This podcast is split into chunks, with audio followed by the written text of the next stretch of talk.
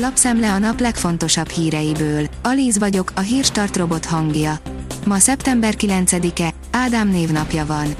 A G7 írja, a gázjátszma legbizarabb oldala, miközben az oroszok jégkorszakkal fenyegetik a nyugatot, Ukrajnának dollárban fizetnek a tranzitért. Logikus érvek szólnak amellett, hogy ne zárják el teljesen a gázt, mert ez az utolsó orosz adó. De vajon meddig? A 24.hu írja, zár alatt Völnerék vagyona, megszólalt a politikus. Bankszámlákat, részvényeket, ingatlanokat, autókat zárolt a rendőrség vagyonvisszaszerzési hivatala.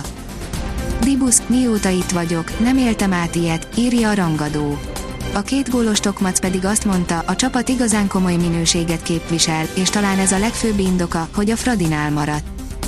Tíz inspiráló gondolata néhai második Erzsébettől.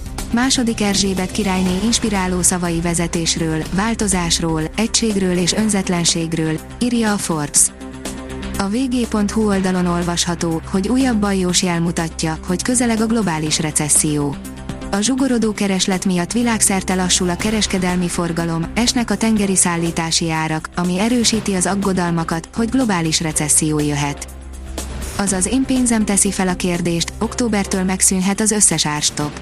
A különböző árplafonok fokozatos megszüntetése a következő hónapokban esedékes, állítják elemzők. Ez jókor átlökhetne az infláción, de nem mellékes kérdés, hogy az élelmiszerek esetében mit lépnek a kereskedők.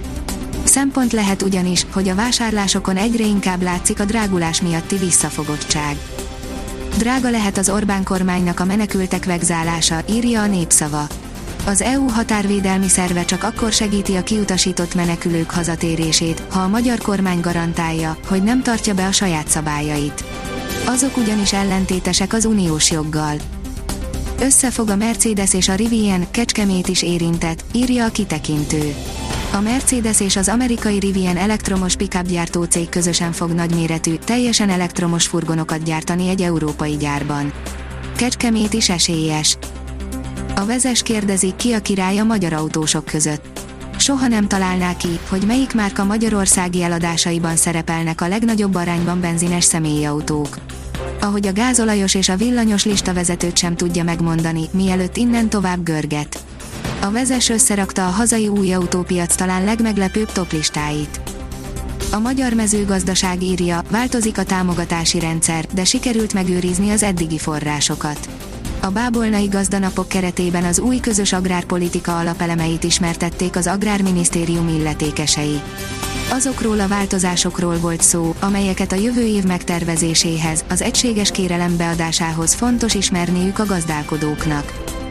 Az Infostart szerint búcsúzik a világ második Erzsébet királynőtől.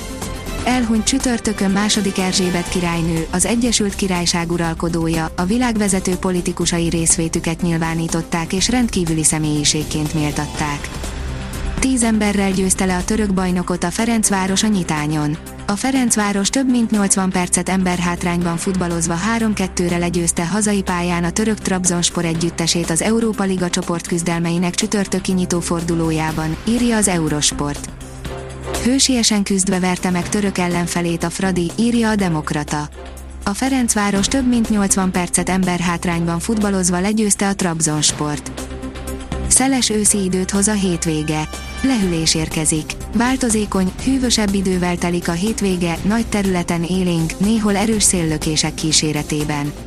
Hajnalban helyenként pára és kötfoltok nehezíthetik a közlekedést, áll a kiderült cikkében. A Hírstart friss lapszemléjét hallotta. Ha még több hírt szeretne hallani, kérjük, látogassa meg a podcast.hírstart.hu oldalunkat, vagy keressen minket a Spotify csatornánkon. Az elhangzott hírek teljes terjedelemben elérhetőek weboldalunkon is. Ha weboldalunkon hallgat minket, az egyel korábbi adás lejátszása automatikusan elindul. Beállíthatja, hogy az összes korábbi adás, vagy csak az aktuális tematika hírei következzenek. Köszönjük, hogy minket hallgatott!